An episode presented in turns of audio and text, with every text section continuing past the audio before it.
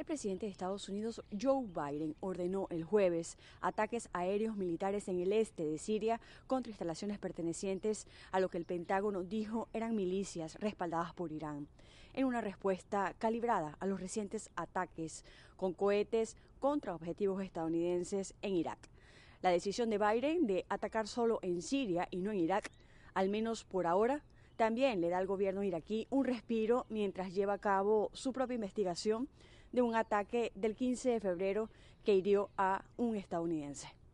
En otras informaciones, el Senado de Estados Unidos, controlado por los demócratas, no puede incluir el salario mínimo de quince dólares la hora propuesto por el presidente Joe Biden en un proyecto de ley de uno punto nueve billones de dólares sobre el coronavirus que el partido pretende aprobar sin los votos republicanos, según dijo la cadena Bloomberg. Los demócratas están tratando de impulsar el proyecto de ley del COVID diecinueve bajo un proceso especial de reconciliación presupuestaria que les permitiría aprobarlo en el Senado por mayoría simple, por lo que no necesitaría el apoyo republicano.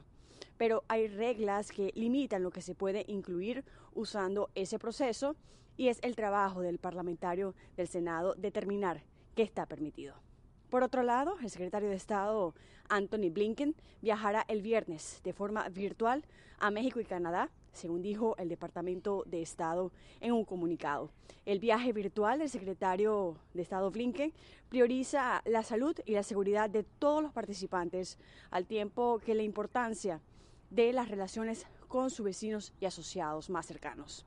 El secretario de Estado Blinken se reunirá individualmente con el secretario de Asuntos Exteriores, Marcelo Ebrard, de México, y la secretaria de Economía, en el puerto de entrada que une al Paso, Texas y Ciudad Juárez.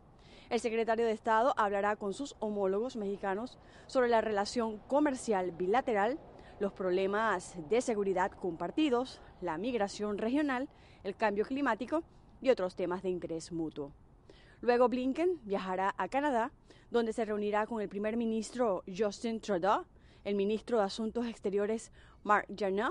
y otros miembros del gabinete hablarán sobre un enfoque común en problemas mundiales, específicamente contra temas relacionados a la pandemia, el fortalecimiento también de la economía y el cambio climático. Desde Washington, Sofía Pisani, Poste América.